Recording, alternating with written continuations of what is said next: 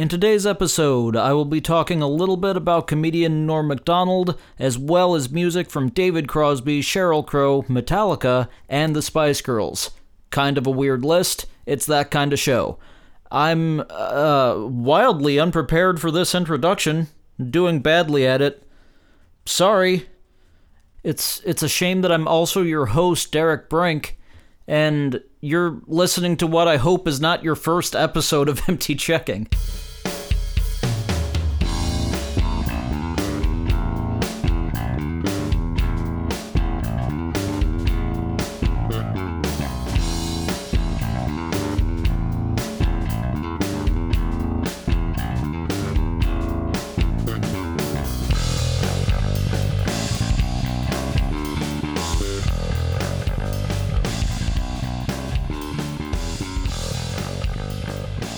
Hey there, checkmates. It's your old Uncle Derek coming to you on a uh, sort of nice autumnish day. It's actually it's a little bit more spring-like out there, but it's autumn technically speaking.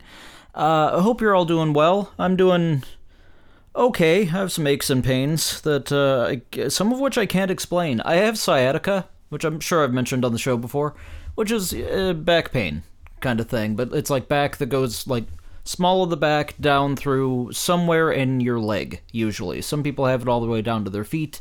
Sometimes it turns into neuropathy etc etc uh, mine stops right about at my right knee and uh, starts middle of my back and goes like into my hip. And the like the stuff in the hip i'll usually start feeling that first. And then it'll kind of branch out but like it also throws weird random pains into my abdomen sometimes that I often think is maybe my appendix about to explode and it never is. Although one day it might be so I have to remain vigilant and paranoid. Uh dealing with that this week but that's uh that's fine. That's not that unusual actually. That keeps keeps happening. Um anyway that's that's what I'm doing. Uh I'll tell you what I'm drinking for those who like to keep track of that, I know some people do. Uh, I'd like to I'd like to think that somewhere out there somebody's just got a spreadsheet of this and keeps track of this stuff. Well, I say I'd like to think that. I, I actually don't really want to think that because every time I do think that, the only reaction I can possibly muster is because that that doesn't feel good once it uh, once you once you start thinking about it. But maybe somebody does. Uh, not drinking anything alcoholic today. What I'm drinking today is tap water out of a mason jar. Give me a break. It's uh, it's two o'clock in the afternoon. I uh, you know, come on. Cut, cut me some slack here. I'm drinking water out of a mason jar. It's one of those three cup mason jars, one of the big ones. It's actually probably more like three and a half or four. I don't really, I don't know. I mean, there's room after the line at the three, so you know. Uh, drinking a lot of water.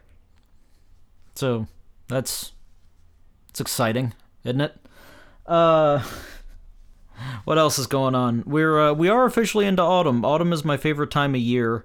I I like autumn. It's uh it's been uh, well, it was cool for the first couple of days of autumn, and now it's uh, about to hit 90 here in St. Louis. It's uh, let me check the phone. Currently in the mid 80s, and uh, I think we're gonna be yeah, we've got 90 degree temperatures predicted for the next several days. So it's it's not really autumn here. If you are wearing your flannel shirts already, you've you've jumped the gun. Uh, we did have a couple cool days as a storm front kind of rolled through or rolled near. I don't think it. I don't think the storm actually hit us, but we uh, we had some cloudy days and some cooler days, and people assumed ah, it's, it's summer's over, you know, forever, and got weird about it. My my Facebook and Twitter timelines get really dark from my friends when like it gets even kind of autumnal. They just I, I look seasonal depression disorder and whatnot is a real thing. Some people have that.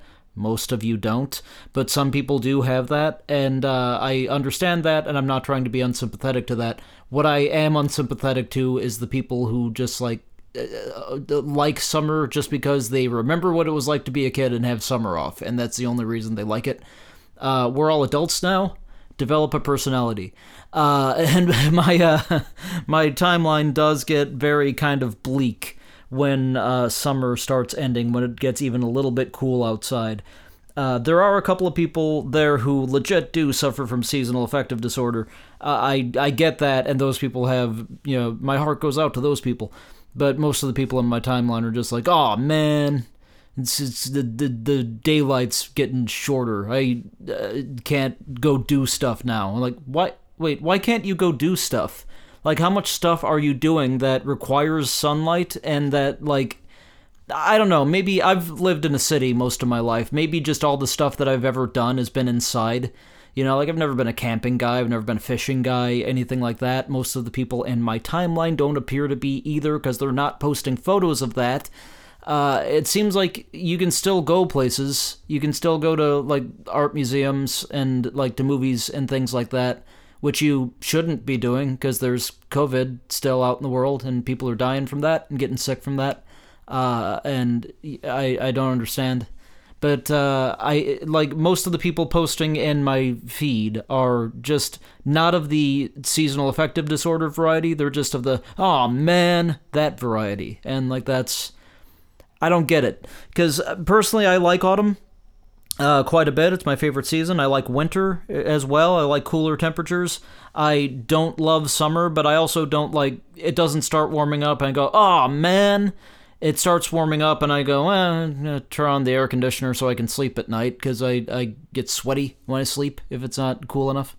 Uh, that's about the extent of it when the season changes for me uh, into the warmer weather. When it changes into the cooler weather, I'm like, okay, get out some flannel shirts and, and, and you know stuff like that, and find you know get my jean jacket out, and that'll be fine and uh, also I just I, I like cooler temperatures because I like dressing in layers. Maybe that's it. Maybe it's a fashion thing. Maybe the people who like the warm temperatures just like dressing in shorts and think they look good in shorts. Uh, spoiler alert: only three of you do, and I won't tell you which three. Uh, but it's you know. I, I, I don't know. I don't get it. I, I do have a favorite season. I'm not depressed for the other three seasons, uh, like the summer people appear to be. Uh, but I, I really like autumn. I'm looking forward to autumn. There's some cool stuff that usually happens in autumn. There's you get your apple ciders. You can make a lot of soup. Uh, there are pumpkins. I'm not a pumpkin spice person, but if whatever's your poison, I guess. Uh, I I just I I like the way things turn in autumn. Some of my favorite tasting stuff is in autumn. Um, and you know, heading toward Thanksgiving and stuff. I'm not a Halloween guy. A lot of people hear that autumn's my favorite season and assume I'm a Halloween guy. I am not a Halloween guy. Don't care for Halloween. Don't go to Halloween parties. Don't uh, don't keep my lights on for trick or treaters. I turn off all the lights in my house and watch the Rocky Horror Picture Show every Halloween. That's that's my Halloween. But autumn, I am for. Uh, let's let's get the business stuff out of the way here. We're already eight minutes into the show, and I've just rambled about nothing. Let's do the business stuff. The websites of interest. If you like the show, you can check out the companion blog that you should think of as your home base for the show at emptychecking.blogspot.com. The show itself is hosted at emptychecking.podbean.com. If you like me and you want to know more about me, you can go to derekbrink.com and there's plenty of stuff to click on there, mostly about my music career. And if you like the music that you hear throughout the show, you can check that out at derekbrink.bandcamp.com, where it's all available for absolutely free. If you just enter zero as your purchase price, you can download it, you can have it, you can take it. I won't even know that you took it. I would just love it if you loved it. And of course, you can listen to the show on your podcast app of choice, which I assume you're doing now. We're on Spotify and Apple Podcasts and all the ones that matter. Uh, who knows how long we'll be on Spotify? Spotify is about to start charging uh, artists to uh, put their music on there.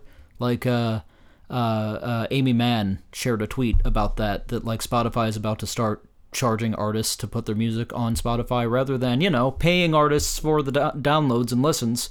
They're going to start charging artists. So they'll probably start doing that to podcast folks too in the not too distant future, I would imagine um, even though this costs them nothing because it's an RSS feed, so they're hosting nothing. Uh, I, I would imagine they're going to start having a fee for that as well, which I will not be paying. So we'll see how long this show remains on Spotify, but it's everywhere else you could possibly want to be. It's also currently on Spotify, and I have no plans of changing that. But just be aware that Spotify is an evil, corrupt corporation, and they really like to screw over content creators, and uh, they're probably going to do that from the sound of it, since they're starting to bill people like Aimee Mann for putting uh, Save Me on Spotify, you know?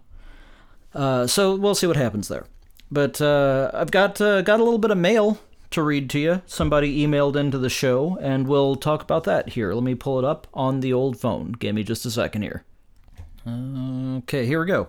Uh, this is an email from. Uh, actually, they did not sign it. I don't know who the. Well, I, I have the email address, so I can. I actually can kind of guess at a name from the email address, but since they didn't sign it, I don't think I should say it. Uh, but anyway, a, a checkmate out there, a fairly loyal checkmate from what I can tell, out there writes Hi, Derek. First time writing in, but I've listened to the show on and off for a couple of years. Uh, don't know why they felt the need to specify that it was on and off. They could just say they've listened to the show for a couple of years. I'd, I wouldn't then question, well, which ones didn't they like, you know? Anyway, they continue. They've listened to the show on and off for a couple of years. Uh, I appreciated the mini-sode Nice use of a f- phrase there, uh, anonymous person. I appreciated the mini-sode you did when Norm MacDonald died. I'm a huge fan of his and hoped you might go into more detail in an official episode on stuff that people should seek out from his career and anything weird you might know about his process or shows he did. Thanks, keep checking, and then it's unsigned. Uh, thank you, anonymous stranger. Uh, yeah, I, for those who maybe missed it because you only check out the full length shows or other reasons, I don't know. Uh, when Norm MacDonald passed away, I did, uh, on the night that he died, I did just a quick upload from my phone that was just me sort of out loud reacting and processing the death of one of my favorite stand up comics, and uh, I just a guy whose career I've followed since uh, roughly 1991, because I found an old stand up special of his that I think was maybe the first one I ever saw, and that was in 1991. So I would have been 11 years old and maybe didn't even get all the jokes because I was young. But uh, I just liked that guy and the way he talked, and the fact that he talked about stuff that I didn't hear other comics talking about, and I became a fan and uh, got deeply invested. And I would be glad to talk more about Norm. I think I did 20 minutes that night, so I'm not entirely sure what else to what else to add, but uh, uh, I I can riff some stuff. I made a few notes, and you know, uh, one of the things that kind of came to mind for me is that uh, Norm Macdonald, as as a comic, just every joke that he ever told was in some way the aristocrats.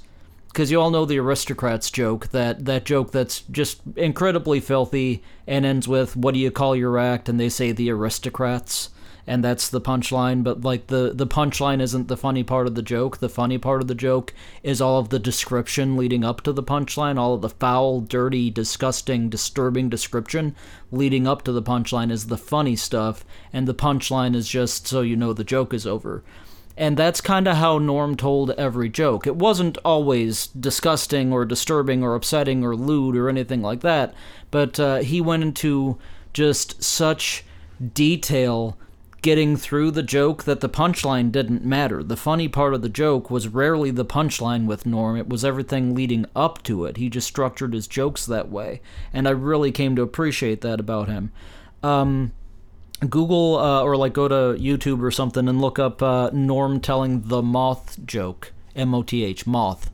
Uh, it's on on Conan O'Brien. He he told a joke about a moth, and uh, it's it's that kind of joke. It's I think it's about a six minute bit where he's just sitting there talking to Conan and just going into detail about this moth, talking to uh, a podiatrist, and uh, uh, just just telling him about all these problems in his life, and he just goes into this lengthy, lengthy, rambling thing for just several minutes, and Conan's reacting to it, and it's incredibly funny, and then the punchline is nothing at all, but just watching him get there was such a fun journey. And I heard him talk about that, like someone asked him about that later, and he said, Yeah, I, I didn't know that I had a segment to do. Like, I didn't know that I had more I was supposed to say, so I, I just kind of went out and I'd recently heard a joke, so I did that, and I just did my, my version of it, and I was, well, I can fill up four or five, six minutes with this, and and and and that's that's what happened. He didn't know that he had another segment to do, and just had nothing, so he did that, and it was brilliant and hilarious. And uh, just every joke that he did had, you know, I mean, not every joke. There were some quick one-liners, but he did so much of that, and that's part of what I admired about him. And it also occurred to me that like his influence on other comedians, like I I wonder if John Mulaney, who I really really like, I'm taking absolutely nothing away from John Mulaney. I love his stuff. He's really funny. But I wonder if he realizes that he lifted virtually his entire persona from Norm Macdonald because just the the delivery, the timing, the pacing, the style of joke, he doesn't do as much of the aristocrat structure as as uh, Norm would have done, but just just the way that he throws in all those little asides that are like the asides are as funny as the joke. That's straight out of Norm's playbook. Like you know when he's doing the thing of uh uh you know your grandma asks you something and you say shut up idiot. You know how you talk to your grandma. Like that. That was a Norm Macdonald inflection. That was a Norm Macdonald delivery. That was a Norm Macdonald joke. And I don't know if John Mulaney knows that he lifted almost his entire career from Norm. I don't know if Norm knew it either. But you can see Norm's impact on the next generation of comics, and that's. Uh, I you know I used the word lifted and I used the word uh, uh, you know took and uh, I, I don't really mean that I mean here's a guy who was so influenced by Norm Macdonald that you can hear it if once you once you hear it you hear it you know it's sort of like uh, sort of like how yeah, I love Pearl Jam, and a lot of their song structure and a lot of what they do is very reminiscent and very influenced by The Who. It's like that. It's like, oh, I can hear this guy's influences. So when I hear John Mulaney, I hear Norm Macdonald as an influence. That's that's really all I'm saying. I, I said it maybe a little bit poorly there. That sounded like I was knocking Mulaney. Not that at all. What I'm saying is John Mulaney is Pearl Jam, and Norm Macdonald is The Who and uh, that's that's I don't know if even John knows it. You know, um, other stuff that Norma's done. You can just you can look up his uh, anything he did on a talk show is always great. The classic Conan interview with uh, Courtney Thorne Smith, where he just rips her apart and uh, which in Norm's mind, I'm sure he thought he was making fun of Carrot Top, but Courtney Thorne Smith was sitting there just mortified, and uh, uh, you know, like she was like, I, am I'm, I'm in the movie too, Norm. You know, uh, why are you being mean? Uh, it's it's hilarious, but it's it's really squirmy and hard to watch now. But it's it's hilarious. I think I talked about that in the thing I uploaded the other night. Um, uh, let's see. I'm trying to think of other other talk show bits. I mean, anything he did on Letterman, anything he did on Conan, absolutely worth worth watching. Um, uh, uh, uh, Courtney Thorne Smith, uh, the Moth joke. I'm my notes are in a poor order. I'm sorry about this. Thought I was going to do this a little bit better. Uh, well, talking of talk shows. Uh, he had his own talk show. I mean, he had an internet show for a while that's absolutely worth your time. But if you don't want to seek that out, uh, he had a show on Netflix for just a season, I think in 2018, called Norm Macdonald Has a Show. And it was produced by David Letterman, although I think in the credits, Letterman gave himself some kind of weird title like uh, Location Scout or something like that, but Letterman was producing it. And uh, Norm was just Norm on that show, interviewing people and being insane and hilarious. Maybe like maybe the episode you should watch of that if you're just gonna give give one a chance and you don't know if you want to watch all of them. Check out the uh, episode you did with Drew Barrymore.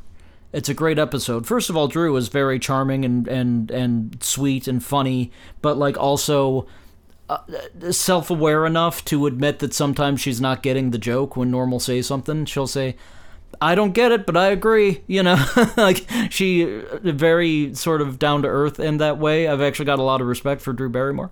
Um, and like Norm, to give you an idea of what that show was like, Norm is just kind of talking to her, and she finishes telling a story, and he just goes, "Yeah, yeah.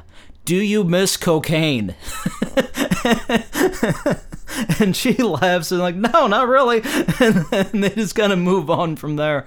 Uh, Norm was just fantastic in that way. Only he could have just said, "Do you miss co- cocaine?" to Drew Barrymore in the middle of an interview, and she would have been like, "Yeah, fine, whatever. I'll talk about that," and and it was just fine. He had a gift of of that. He had a gift of just saying things that no one else would get away with saying. Um, uh, the anonymous writer asked for anything I know about his career or stuff that you should seek out from his career. Uh, I mean, obviously, his stand up. There was a uh, uh, Last Comic Standing thing, is the thing I was talking about from 1991 that has some of his most beloved bits in it. Uh, I mean, I'm thinking about the stuff with uh, uh, the the punchline. Of, well, one of the punchlines of it is "It's me, Bob," but you you know you don't know what that is out of context. Uh, he talks about his cliff diving bit that there are only two kinds of cliff divers. There's either a grand champion or stuff on a rock. Uh, that's in there. Uh, he talks about it. Uh, the the Wiener Dogs is in that. Uh, and then you've got the Hitler's Dog special that came out more recently in the last couple of years, where he uh, he does uh, just so much funny stuff. Um, and like I said, look for his appearances. appearances. Look for his appearances on Letterman and Conan. Um, a lot of you might not know, although I think a couple of I think on the recent episode of The Conners they paid tribute to him, but uh, a lot of you might not know back years ago he wrote for the TV show Roseanne. Uh, and he did some work with Dennis Miller, and he, of course, did all the stuff on SNL. Check out his SNL run, it's fantastic. Anything he did as Bob Dole was incredible. He's the definitive Bob Dole impression to me. Um, but yeah, he wrote for Roseanne. He was a TV writer for a long time. Uh, he showed up on News Radio, Dave Foley's show, a couple of times. I think a couple of times, maybe only once, but he showed up on News Radio playing uh, playing Jimmy James' lawyer. I believe his name was Roger on that. Um, the TV show A Minute with Stan Hooper, he was on that. I didn't see a lot of it, I'll be honest with you, and I can't track it down now because it's one of those shows that somebody owns but doesn't see a market for. Uh, of course, he played uh, somewhat ironically. Now he he played Death on Family Guy. He was the voice of the Grim Reaper on Family Guy for a while. I think Adam Carolla eventually took that over, but Norm, I think, originated it if he wasn't still doing it. Uh, his movie Dirty Work um, uh, he uh, uh, he he he was the first guy to bring back Colonel Sanders in those uh, KFC commercials where they just had a revolving door of celebrities doing it for a little while, and he was perfect at that because he came out and, and said that he was Colonel Sanders, and then just kind of shrugged like, "Come on, buy into it," and it just it was perfect. I was like, "Yeah, okay, Norm's Colonel Sanders, that's great." Um, he was he was so good at, at, at stuff like that, just showing up places and being great. Uh, he he had a great run on Celebrity Who Wants to Be a Millionaire. You should check that out. It's it's gripping because uh, he was the only celebrity that did it with no help. He didn't uh, he didn't cheat the way everybody else did. And I'm not talking about the phone of friends and whatnot.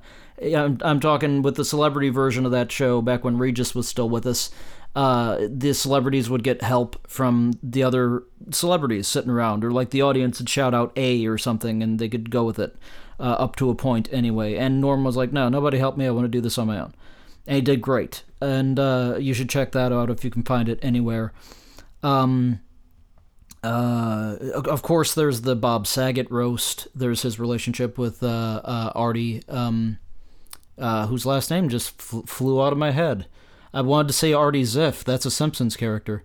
Uh, uh, Artie Lange. Artie Lange. Sorry.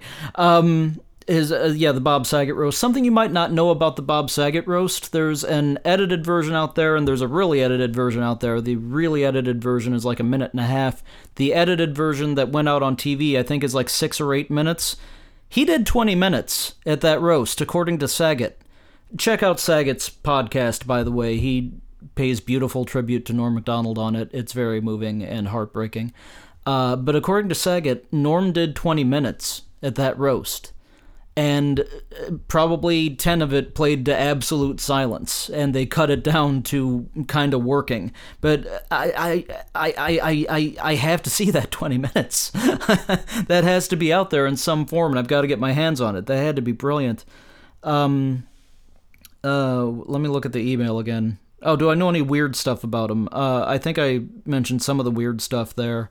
Um, uh, Uh, well, uh, I I think I mentioned in the thing that I uploaded the other night that he had that uh, he had a, a gambling problem. He lost it all a couple of times, um, and I heard him talk about that uh, in an interview with Marc Maron that Mark re-uploaded upon his death. That Marc said, well, "How do you how do you even do that? How do you lose it all?" He's like, "Well, you just you realize that you started out with four hundred and fifty thousand dollars in the bank and."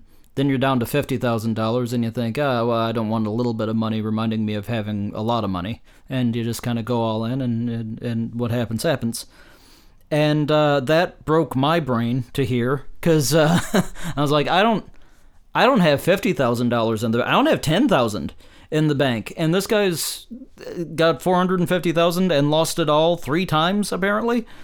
Wow. Uh, so he had a gambling problem. Uh, Jon Lovitz talked about Norm and working with Norm and uh, uh, doing like a casino gig with Norm. He said, "Yeah, we were uh, we were at a casino, and we uh, we were playing to the high rollers room, and they told us to you know keep it kind of clean because there's a bunch of different people in there, and." Uh, Norm took that as a challenge, and he started working really, really blue. And people were getting mad, and people were leaving, and it uh, it was it was really ugly. Just saw it as an opportunity to to push things, and and uh, we actually ended up banned from the casino for uh, like five years after that.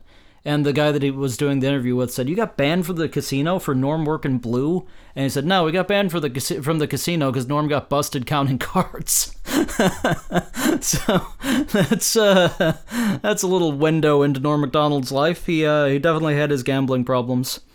Um, but one of the things that uh, one of the things that Saget pointed out in his in his uh, podcast in the episode that he uploaded was that Norm also had a very good heart and was a very sweet person and a person of uh, a very private, very, personal faith that a lot of people didn't know about, who would um, who would hear that somebody was going through something and he'd say to one of his close friends, he'd say, "I'm I'm going to pray for them," and he would mean it, and he would do it, and uh, I've heard various interviews with uh, with Norm where he's said, uh, "Not really a Christian. Don't really believe all that. I, I you know, believe in God. I don't know if I." But uh, it kind of it kind of hearing more of the people opening up in tributes. It sounds like maybe maybe he was a Christian by the end of it. Um, and I don't know, and I don't have any particular stock in whether he was or wasn't. I just kind of it's just kind of interesting, you know and because uh, you don't you don't imagine the guy who's doing jokes about Hitler's dog also you know praying for his friends, but apparently he was that guy, and uh, I kind of like that that kind of guy, and maybe that explains some of why I liked Norm so much. Uh, he was a big loss, and it's a shame that you know things like he never had that that moment where he became a household name and he got fired from SNL for doing too many OJ jokes because Don Ohlmeyer was best friends with OJ um, and was a terrible person. Which uh, Don Ohlmeyer passed away in I think 2017, and I mean him no you know no disrespect to the dead, but he uh, uh, there are some unpleasant stories about Ohlmeyer out there that uh, came out while he was still alive. So you know, um, but yeah, it's a shame that Norm never really became the household name that he should have been, but he was uh, a, a, a, certainly a name in my household and remains one. And I'm still sad that he's gone. I've spent so much time over the past couple of weeks just watching and watching and watching his stuff and you know, any interview I can find, any clip I can find, any stand-up special I can find, any you know, I've, I've, watched Dirty Work. I'm trying like hell to find the Norm TV show that was on, I think, Fox or ABC, one of the two, in the uh, early 2000s. Because uh, I liked that show and it got you know uh, canned at one point because that's what happens. Uh, I like a show and people stop watching it. Uh, uh, so whatever. But if anybody has a line on where to find the Norm show, even if it's like used DVDs or something, let me know. Uh, I'd like to I'd like to rewatch that, but such a loss and such a such a sad loss and it seemed like every podcast that came out over the over the week that followed had to mention Norm Macdonald because just everybody in any industry that entertains people in any way, shape, or form just admired him. And I certainly did, and I thought he was incredibly funny. Again, one of my favorite comics remains one of my favorite comics. And uh, thank God that his voice is living on in the comics that are coming up, your Mulaney's and what have you, and the people influenced by Mulaney are going to also not know that they're being influenced by Norm Macdonald. Because uh, let's see, in that in that metaphor, let's see, uh, if Mulaney's Pearl Jam and Norm Macdonald is the Who, then like the guy after Mulaney will be like. Um, Nope, it runs out there.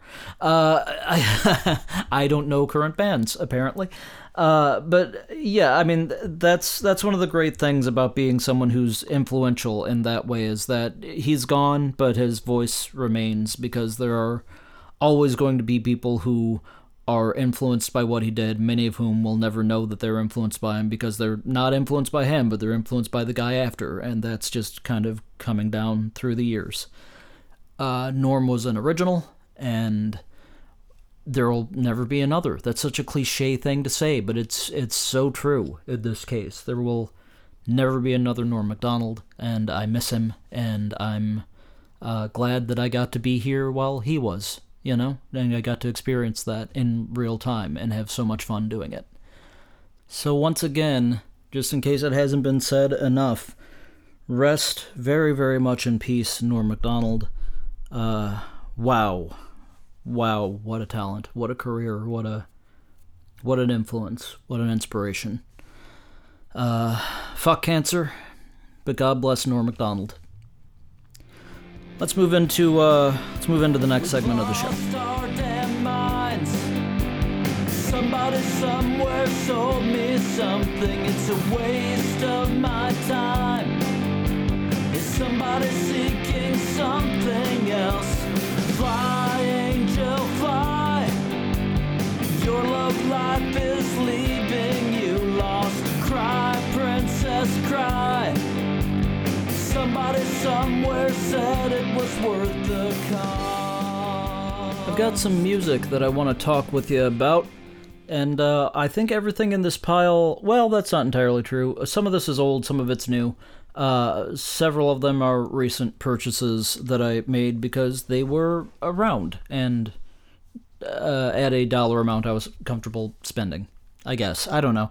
Uh, this is uh, this has been a pretty good year, a pretty interesting year. There's some cool new stuff coming out. There's some cool reissues and anniversaries and stuff like that, and we've got a little bit of everything to talk about here on this particular episode of the show because I've uh, got a weird pile of music sitting in front of me, so we're going to talk about it. Uh, one of the first things I want to talk about is somebody who you probably haven't heard me mention on the show before because I kind of forget that I like her in between uh, in between listening. Uh, I want to talk about uh, the live album that Sheryl Crow put out this last year. Sheryl Crow live from the Ryman and more. Uh, I don't know what the and more is. That tells me, you know, if I if I understand the syntax, that tells me that some of these songs were not recorded at the Ryman. So, uh, I mean, why not just do the Ryman set? You know, like what was I, I don't I don't quite understand there. But anyway, I picked I picked this up. I picked up Sheryl Crow live from the Ryman and more because um, I've been on a 90s music kick, and Sheryl Crow was a big part of the 90s uh, sort of, I guess, vibe. I almost said vernacular, but that doesn't make sense in this context. She was a big part of the 90s in, in music, and uh, uh, I, I've, I, I like her stuff. Uh, I realized when I was kind of putting together my 90s playlist, which by the way got to well over 200 songs. Uh, I mentioned it, I think, two episodes ago on the show, and I, I finished my 90s playlist and it's maddening, and it got to well over 200 songs. But anyway, um, Sheryl Crow was involved in that, and I realized as I was putting that together that, huh, all of the Sheryl Crow I have is in MP3 format. Like I just I didn't have any physical products because a lot of the stuff that I bought that was from the 90s, I bought enough after the 90s that I didn't want to walk into a store and buy it and be like, yeah, I'm getting into Sheryl Crow for the first time. Uh, I don't know why. I just uh, for sometimes I get self conscious about stuff like that, about stuff that I feel like I should have had already, and I'm going in to buy it, and I don't want to have a conversation about how oh I'm finally getting around to buying this. Um, there's a lot of stuff in the 90s that I never bought because I never needed to because I was to hear it on radio or on MTV or at someone's house or whatever and like I knew all the like that happened with REM. I I liked REM and I just I had never bought any REM with the exception of the uh uh uh, one of the singles back in the in the 80s i think probably it's the end of the world as we know it. I had that. Um, but I'd, I'd never bought any rem albums until one day uh, a friend of mine was talking to me about them and i thought oh, i'm going to pick up their greatest hits. And i went to i think a barnes and noble and picked up their greatest hits and was listening to it and never having actually owned the song i just instinctively knew all of the words to losing my religion because i heard that song so much. And that's my experience with a lot of 90s music. And so when i got around to actually wanting to hear some of it because it had been long enough that I hadn't been hearing it regularly, I just started buying random MP3s, not even full albums, just uh, songs that I liked and remembered, mostly singles, you know, because uh, I didn't, I just didn't want to go in and buy those albums. I wanted individual songs. And Sheryl Crow really fell into that category. Like I, I had your uh, um, uh, uh, what like all I want to do and and uh, uh, uh, I'm uh, strong enough and leaving Las Vegas. I had you know the songs that are identified with her. I had the studio versions in MP3 form. Never had a physical product. So she put out Live from the Ryman, and I thought, you know, I've got a soft spot for live albums that were recorded at the Ryman, and uh, apparently there's also more. Uh, so I'm going to give this a shot and I picked it up and I listened to it and enjoyed it quite a bit. She did a very good job with the performances on on the album. Uh, there are a couple of places where I wish they had done a better job of miking the audience. That's uh, like there's a sing along in uh, All I Want to Do Is Have Some Fun uh, that like she has the audience take it, and you can tell that they've taken it, but they're not loud enough. You know, it it, it sounds like they're kind of going through the motions, which I'm sure in the room it sounded like yeah they're all into it and, and up and and it's it's going great, but because the audience wasn't very well mic'd on the recording, it sounds like they're all just going. All I wanna do is have some fun. Got a feeling not none one, just kind of half-assing it, which I know they're not doing. I know that they're there and they're invested and they know the show's being recorded and they're giving it their all. They're just not well mic'd. That's something you need to learn if you're going to do a live performance is learn how to mic an audience because that is a huge part of a live record. If I can't tell that the audience is there, I may as well just be listening to your studio record. You need a mic on the audience. You need multiple mics on the audience. Uh, so that's that's the one failing of this record, but the performances are real solid. The guests that show up during it are wonderful. Uh, Jason Isbell shows up on it. Didn't know that until he was just there singing on "Everything Is Broken," and I'm like, oh, it's Jason Isbell. Uh, I didn't know he was on it till after I bought it, but I, you know, good news for me. Huge fan of his. Uh, the the uh, group Lucius is really good on it. Emmylou Harris shows up. Brandi Carlile shows up. Uh, to prove you wrong features Stevie Nicks, um, Maren Morris. I don't know that name. Uh, Waddy Wachtel and Steve Jordan. Uh, the you know, the guest spots are really good, but uh, the star of the show is Sheryl herself. She still sounds great, and uh, I enjoyed the Ryman thing quite a bit. It's a double disc, so you get a little bit of everything. You get everything you could possibly need, and more, uh, as the cover says. Although I don't know what the more is exactly. I wonder, it's probably broken down in the booklet. I'm taking the booklet out and thumbing through it real quick. See if uh, any of these indicate that they were recorded elsewhere from the Ryman. I'm not seeing it here. That has to be what happened. There have to be a handful of these songs that were just recorded somewhere else. I'm not sure what the and more could possibly be other than that. It really bothers me though for some reason. Uh, sorry, that was a waste of your time and of mine. But I, it's fine if I waste my time. It's it's it's wrong of me to waste yours. We're gonna move on. Sheryl Crow live from the Ryman. Really enjoyed it. Highly recommend it, especially if, like myself, you don't, you don't have any physical products of hers. That's a good one to add to your collection. Another one that I added to my collection is the new album by David Crosby. You know, of Crosby, Stills, Nash, and Crosby, and Young and Crosby, and Stills and Crosby, and Nash and Crosby, and Crosby and Crosby, and uh, Nash and Young, and Stills and Young, and Stills and Nash and Crosby, uh, and Nicks and Buckingham and uh, uh, Steve. Um, David Crosby. You know who David Crosby is. Sorry about that. Uh, his new album is called For Free, which I went to the record store and was startled to find out that it was not. Uh, did did in fact pay for it? Terrible joke. Sorry. Uh, it's a good album. Got a couple of guests on this one too. Michael McDonald shows up at one point. So does uh, Sarah Jarosz. I I don't know her, uh, and I'm afraid I'm not pronouncing that name correctly. It's spelled J A R O S Z, and I'm never sure how to pronounce a name that ends in Z. Sorry, but I'm never sure how to pronounce any names. That's uh, something that you've learned if you've listened to the show more than once, like our uh, our un- our uncredited uh, emailer from earlier.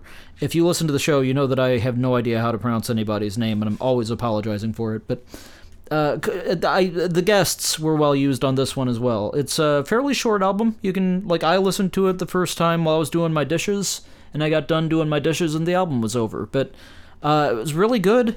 Really, uh, it, it's very David Crosby.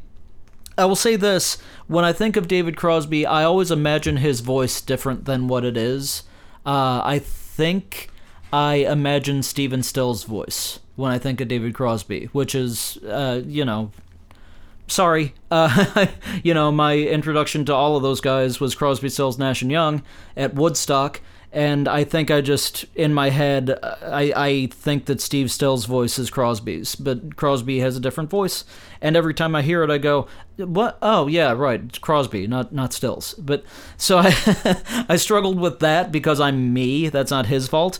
Uh, but he's got a great voice, and by the way, I think his voice is just getting better with time or with more and more pot use, one of the two. I don't know if pot does anything for the voice. One would think not. You're lighting something on fire and sucking the the uh, uh, burning air into your lungs. You wouldn't think that that's good on the throat, but uh, there's probably scientists or hippies who say otherwise. Uh, but uh, Crosby's voice, if it's being affected by pot, it's only to the positive because he sounds better and better as time goes on. And for free, Beautiful album. Very David Crosby sounding. If you like the stuff that he wrote with CSN, you'll like this. He is one of the guys still hanging on from the 60s, still writing stuff that still sounds as good as it did in the 60s. Like he is providing a blueprint of how you're supposed to do it when you get to the stage of his career that he's at. Uh, it's great. It still sounds wonderful. Couple highlight tracks for me. I uh, really like The Other Side of Midnight, really like Secret Dancer, and uh, uh, the, the, the final track, I Won't Stay for Long. I like that one too, although, Mr. Crosby, I certainly hope that you will stay for long. I hope you'll stay for a very, very, very long time, in fact. Um, I was on a Crosby, Stills, Nash kick earlier this year, and it was just kind of nice that Crosby put out a new one. And Young's always putting out new stuff. He's probably put out three albums while I've been doing this episode. But uh, uh, it was just nice that Crosby put something else new out this year because it sort of fit in with me breaking out my CSN slash CSNY box set and listening to that stuff. And uh, this is a welcome addition to that.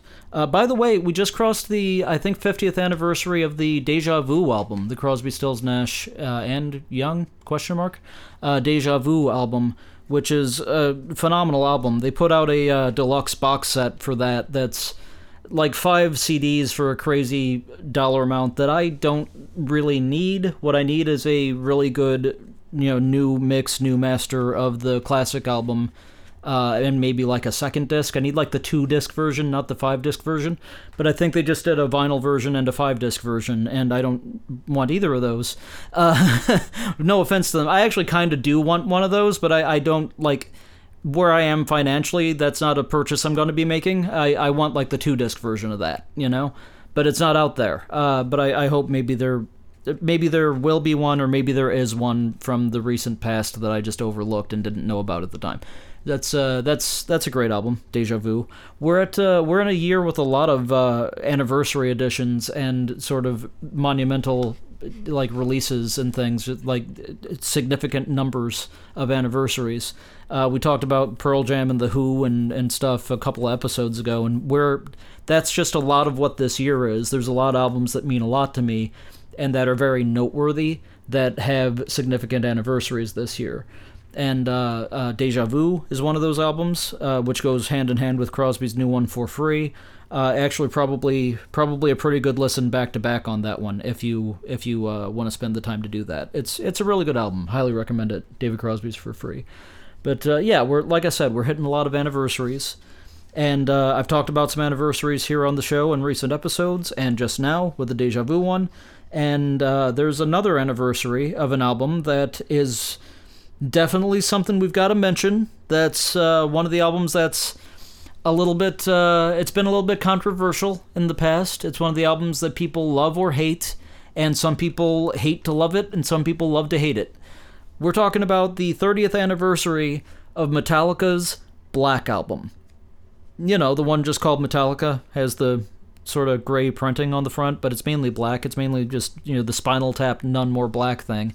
Uh, that's hit 30 years this year, that album, with Enter Sandman, Sad But True, The Unforgiven, uh, Wherever I May Roam, uh, Nothing Else Matters. I'm looking at the thing on the back. Those, I think, were the singles.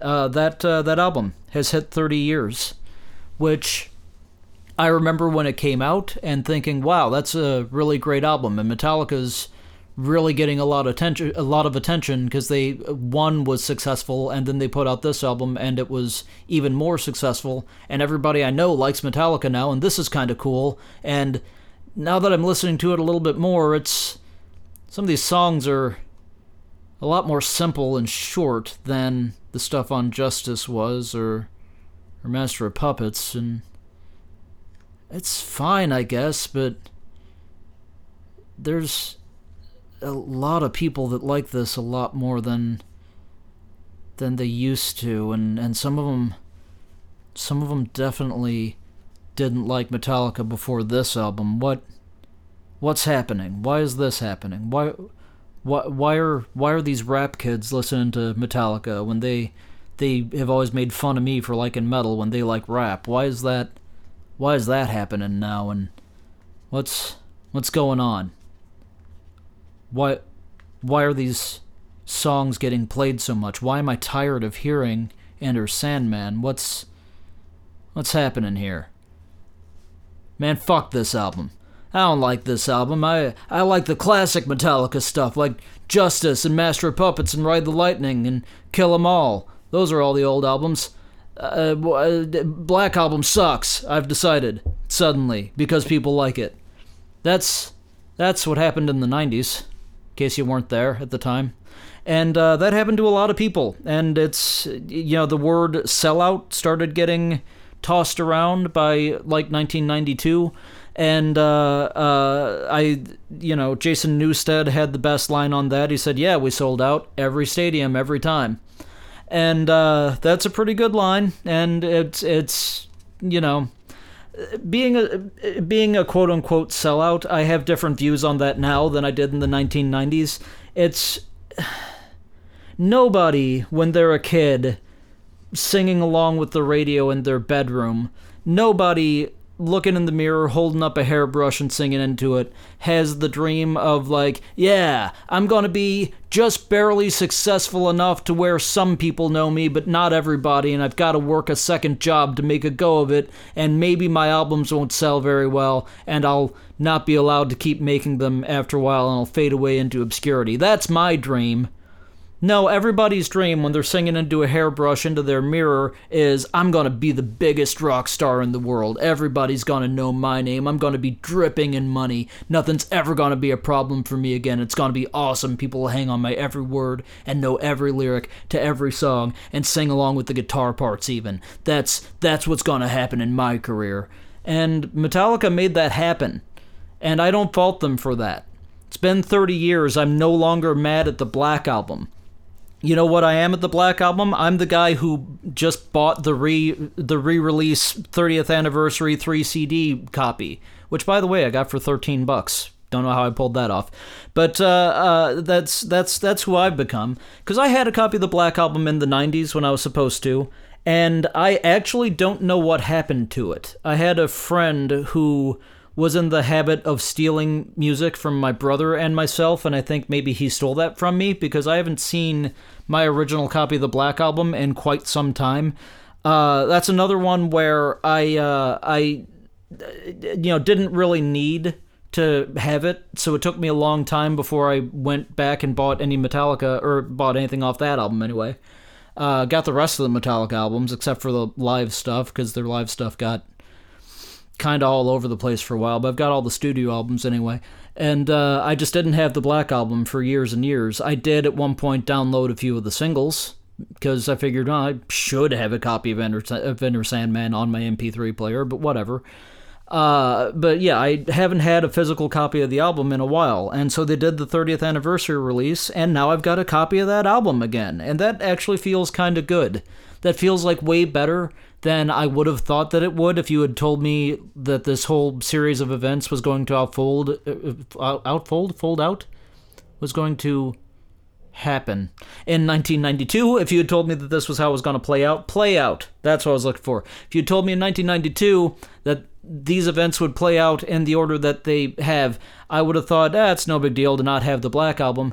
But uh, when I bought it in the last couple of weeks and you know finally kind of put it back on my shelf, it felt like a pretty big deal to have that album again, and I'll own up to that.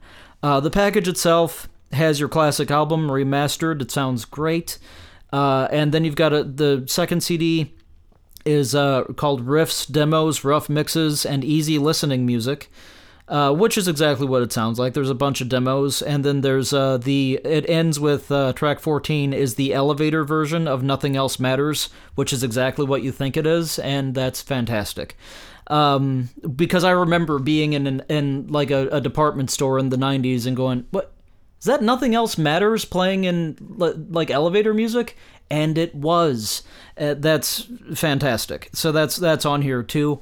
Uh, and then CD3 is sort of one of the things that made me buy it. It's called Wherever We May Roam, which is a bunch of live stuff from the, the tour behind the Black Album. And uh, I got excited about that because I wondered if, like, I saw them on that tour. I actually saw them on the night that Freddie Mercury died uh, in 1991. They were in St. Louis, and they, as part of their set, played Stone Cold Crazy, and they didn't even know that Freddie Mercury had died. That was just regularly in their set, so they accidentally did a Queen tribute, uh, which was pretty cool in hindsight. But I, I saw them that night, and I kind of thought, I, I wonder, I wonder if there's anything from St. Louis on that CD. And uh, so I, I, I, got it and I grabbed it, and it's 13 tracks on that CD, and I thought, I, maybe, we'll see and I open it up and I, I pull out the booklet and I, I flip through the booklet to the page where it tells you what's on CD3 and the very first song on it Enter Sandman, live at Tushino Airfield, Moscow, Russia. And I went, there is not going to be a song on here from St. Louis because they started in Russia. And there is not a song on here from St. Louis. But I'll tell you what is on here is Nothing Else Matters live from Wembley Stadium on April 20th, 1992, which was the tribute concert to Freddie Mercury. And I watched that simulcast on TV and uh, had it, like, recorded it on VHS at the time. And I think that VHS is even still around here somewhere. And uh, it just kind of meant a lot to me to hear that version of that song again, because I remember, I remember that happening. So that was that was cool and fun. And uh, I'll tell you this, folks. The Black Album came out in 1991. It is now 2021, and if you're still shitting on the Black Album, listen to it again. Just listen to it again with an open mind and not. Like, stop being hung up on whether or not you should or shouldn't like something and whether or not you do or don't think somebody quote unquote sold out, which absolutely all of us would do if we were given the opportunity. You would absolutely take the money and success and fame all of us would. Uh, get over all of that and just listen to the album. And you're going to enjoy it. Because I know I have.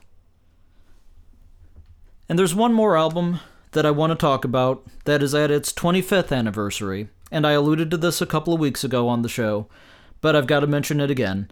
Uh, and what kind of a what kind of a show would this be if I didn't have the jarring shift of going from talking about Metallica to talking about the first album by the Spice Girls? Uh, the Spice Girls album Spice came out 25 years ago in 1996. That's uh that's a big deal. That actually happened back on I think the 19th of this month and I was happy about it and was listening to the album and watched the Spice World movie that night. Actually funny story. I was uh I was driving around and it was in the morning. It was kind of kind of nice out, not too not too hot, not too cold. I was driving around, I was listening to the Spice Girls really loud, and I had my window down because it was a nice day. And uh, I was at a stoplight, and I just suddenly hear uproarious laughter. And I realized that, oh, that's directed at me because I'm a guy in my 40s who looks like I look with the Spice Girls turned up really loud, singing along at a stoplight. And I look over and the guy laughing at me could not have been I, uh, uh, I I think this is important could not have been more stereotypically thugged out if you paid him to do so. Just a heavy set dude but like you, you can tell he's overweight but like that way that there's a lot of muscle there he just also doesn't eat right. He's huge but he's also ripped. He's that guy uh, and you know like wearing stereotypically wearing like the wife beater uh, smoke. I swear to God, smoking a cigar. Uh, I don't. I don't know if he was actually wearing one of those really thick chains that people used to wear in the 1990s, or if I imagined that because I'm a racist. I don't. I don't. I don't know which of those things is true. I think the chain was there, and I just looked over, and he's he's just just looking at me, laughing his ass off, and I kind of chuckled too, and I just looked right at him and just kept singing along, and just sort of sort of did a dance, and then the light changed and we both drove on. And I was like, well, I made that guy's day, and that's uh that's how I celebrated the 25th anniversary of the Spice Girls' first album, uh, which is one of the go-tos for anybody who's a fan of that genre. I mean, the the song list is what it is. It's it, "Wannabe," the classic song that we all know and love which um, just to prove, by the way, that this isn't any kind of a facade that I'm putting on. Uh, the, here's uh, I'll, I'll let me do the breakdown in the bridge for you, just so you know that I'm not making this up, and I couldn't possibly be reading it off of a lyric sheet at the speed that I'm a- about to do this. You ready? Yo, here's the story from A to Z. You want to get with me, you gotta listen carefully. You got M in the place who likes in your face. You got G like MC who likes on an easy V, doesn't come for free, she's a real lady. And as for me, how you'll see, slam your body down, wind it all around, slam your body down, and wind it all around. That is the cold, dead speed of Knows It by Heart.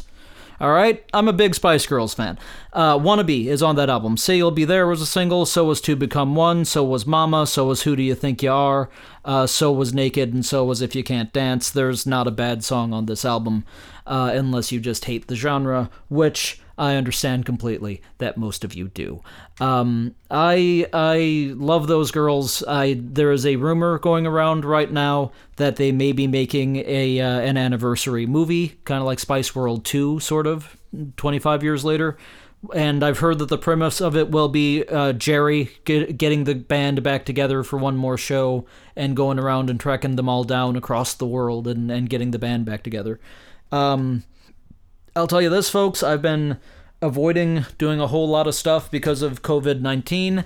Uh, but if they actually make that movie and it comes out into a theater, I will risk my health to see that movie. I will absolutely go see that in theaters. Uh, I I uh, I want that to happen so bad.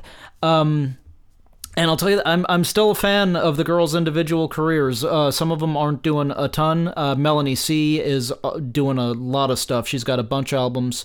She put out an album last year that was really good that I don't think I talked about on the show because I'm I'm forgetful in that way, and because the show was very sort of sporadic for a while there. But uh, she put out an album that was really good. Uh, Emma Bunton did a solo album in the last couple of years that I may have talked about on the show actually. Uh, and the the others are doing things too. You've seen Mel B on uh, different TV shows and whatnot, and uh, of course uh, Victoria is married to David Beckham. Um, but yeah, I, I'm a big fan of that band, and remain a big fan of that band, and uh, it just reminds me of a goofy, fun time in my life that uh, I'll never get back, but that I'm so glad happened. And it's the 25th anniversary of that first album, and that meant that that meant a lot to me. And maybe it means something to some of you out there too, even if it's oh god, I can't believe we're still talking about that. Well, we are, and and that's that's kind of kind of cool in a way. That's something that you thought was going to be disposable pop music. We're still talking about 25 years later. I like that. That makes me happy. And I hope it makes you happy too. And if it doesn't, maybe we'll find something else that makes you happy. I don't know. It's it's it's kind of hard to say.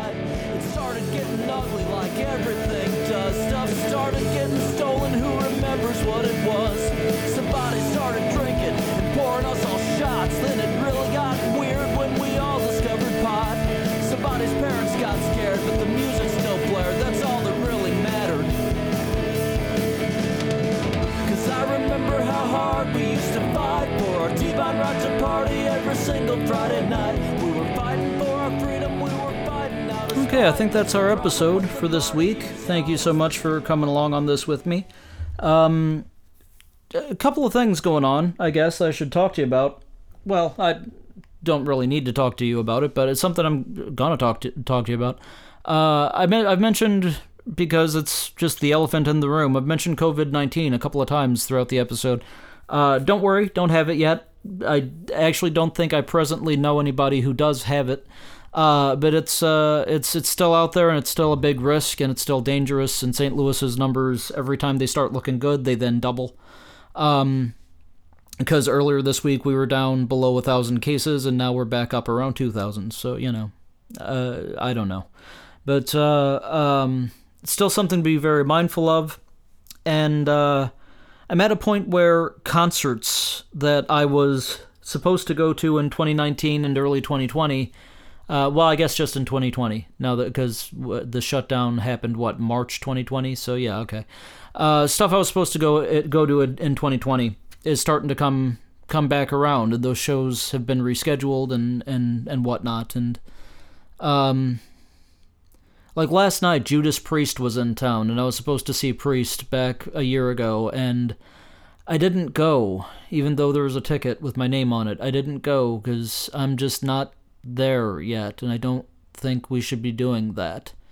Uh, and like the Rolling Stones came back through town, and I was supposed to see them in 2020, and I didn't get to, and I didn't go see the Stones, and Charlie Watts just died anyway, and you know, it like there was a picture of Mick Jagger on the arch grounds, just kind of standing there underneath the arch, and the headline was Mick Jagger visit, visits arch ahead of uh, you know show at the dome, which I thought should say Mick Jagger visits the arch ahead of super spreader event at the dome. Um,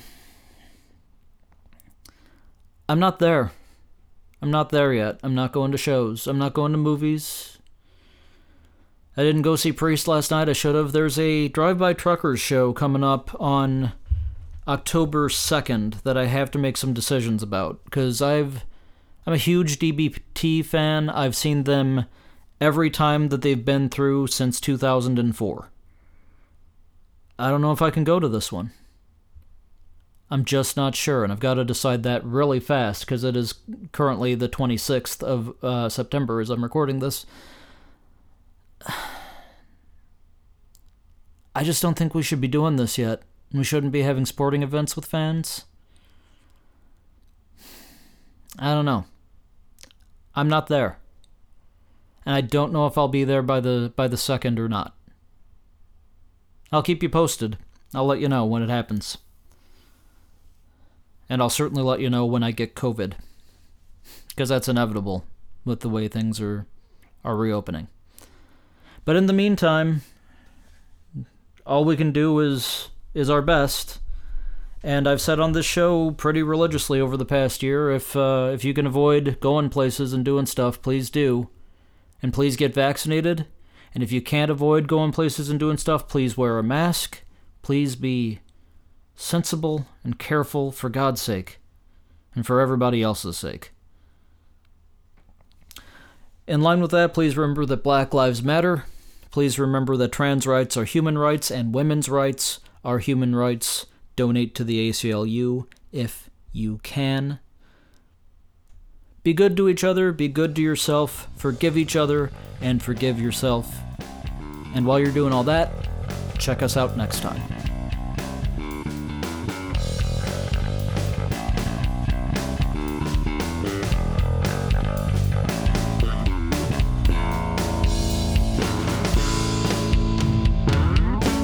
If you want to be my lover,